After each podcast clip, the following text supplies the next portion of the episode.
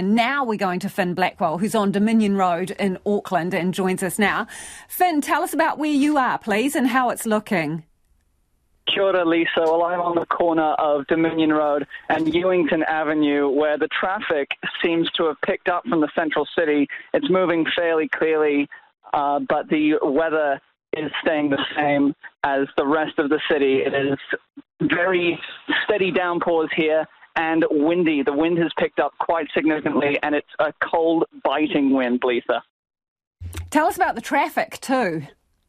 Traffic seems to be fairly clear. There's moments where it gets quite heavy and backed up between the traffic lights, but currently, as I'm standing on the side of the road, it's flowing fairly freely. Um, I've seen a number of buses go by, packed, getting people out of the central city, um, and motorists seem to be going about their business on the roads around here. Thanks for the update, Finn. That's Finn Blackwell um, joining us there.